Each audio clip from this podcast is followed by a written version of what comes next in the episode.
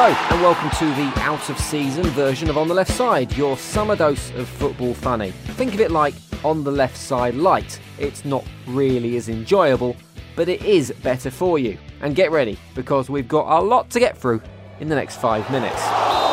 Firstly, that's it. The season has now officially ended with the grand finale that is the Champions League. And it was Real Madrid who came out top, battering the old lady of football Juventus 4 1, which is the worst pounding for an old lady since Wayne Rooney spent his hard earned paycheck in a Liverpool backstreet. Ronaldo was undoubtedly the star of the show. He scored two goals that would have no doubt felt like a Chinese burn and a nipple cripple to Lionel Messi as Ronaldo tightened his grip on next season's Ballon d'Or in exactly the same way that City keeper Claudio Bravo doesn't with a football. But it was after the final that Ronaldo made a real impact. The day after the victory, the Portuguese posted a picture of himself on Instagram sporting a brand new cropped haircut with the caption, Do you like it? and lots of people did. 4.7 million people liked it. That's almost double the population of Lisbon. That makes Cristiano Ronaldo's hair more of a draw than, say, the Manchester Derby, which had about half that many people watching it. Why are Sky forking out millions on TV rights for football when they could just get Nicky Clarke messing around with the top of star players' heads for half an hour and get pretty much the same results? It's a weird world we live in where a player's hair is of more interest than the game itself. Personally, I blame Beckham. You may remember a few weeks back when the burning flames of rumour linking Antoine Griezmann with a move to Manchester United were fanned by the Frenchman's image consultant. Yep, you heard me. Image consultant. He said a move to Old Trafford would be ideal, just so long as the striker could have the iconic number 7 shirt to help his brand. And that's where we're at right now. A sport in which a player's hair, clothes, tan, brand, or even hashtag are as important as what the player can do on the pitch itself. It is only a matter of time before there's a reality TV show to pick a team's next signing. And on that day, I am done with football. For the time being at least, managers are using a more traditional means of signing new players. And by traditional, I mean finding a player they like and then throwing a load of cash at them until they can't possibly say no anymore.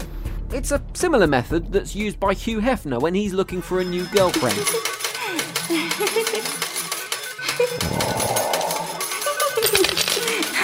Already topping the Premier League spending list is Pep Guardiola at Manchester City, who is taking the same approach to transfer policy that a contestant on supermarket sweep takes when taking part in the trolley dash round. Just go grab whatever you want and worry about whether you got the right bits later. In fact, every manager seems to be taking their own individual approach to the transfer market. Jose Mourinho is clearly sticking by his word and taking a bit of a rest. I am in holidays. I don't want to know about football. I am in holidays. But as we all know, if you take a rest for too long on holiday, you'll find that the Germans have got up early and nabbed the best spots.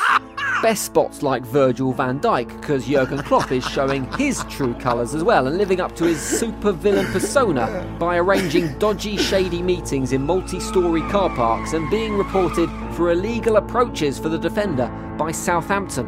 I made up the car park bit. Arsene Wenger? Well, he's doing what he always does in the transfer market, snapping up the free transfers and bargain buys like Raheem Sterling in Poundland, whilst also talking about the world's greatest prospects and hinting at multi million pound buys that he has the same chance of pulling off as I have of Kelly Brook pulling me off.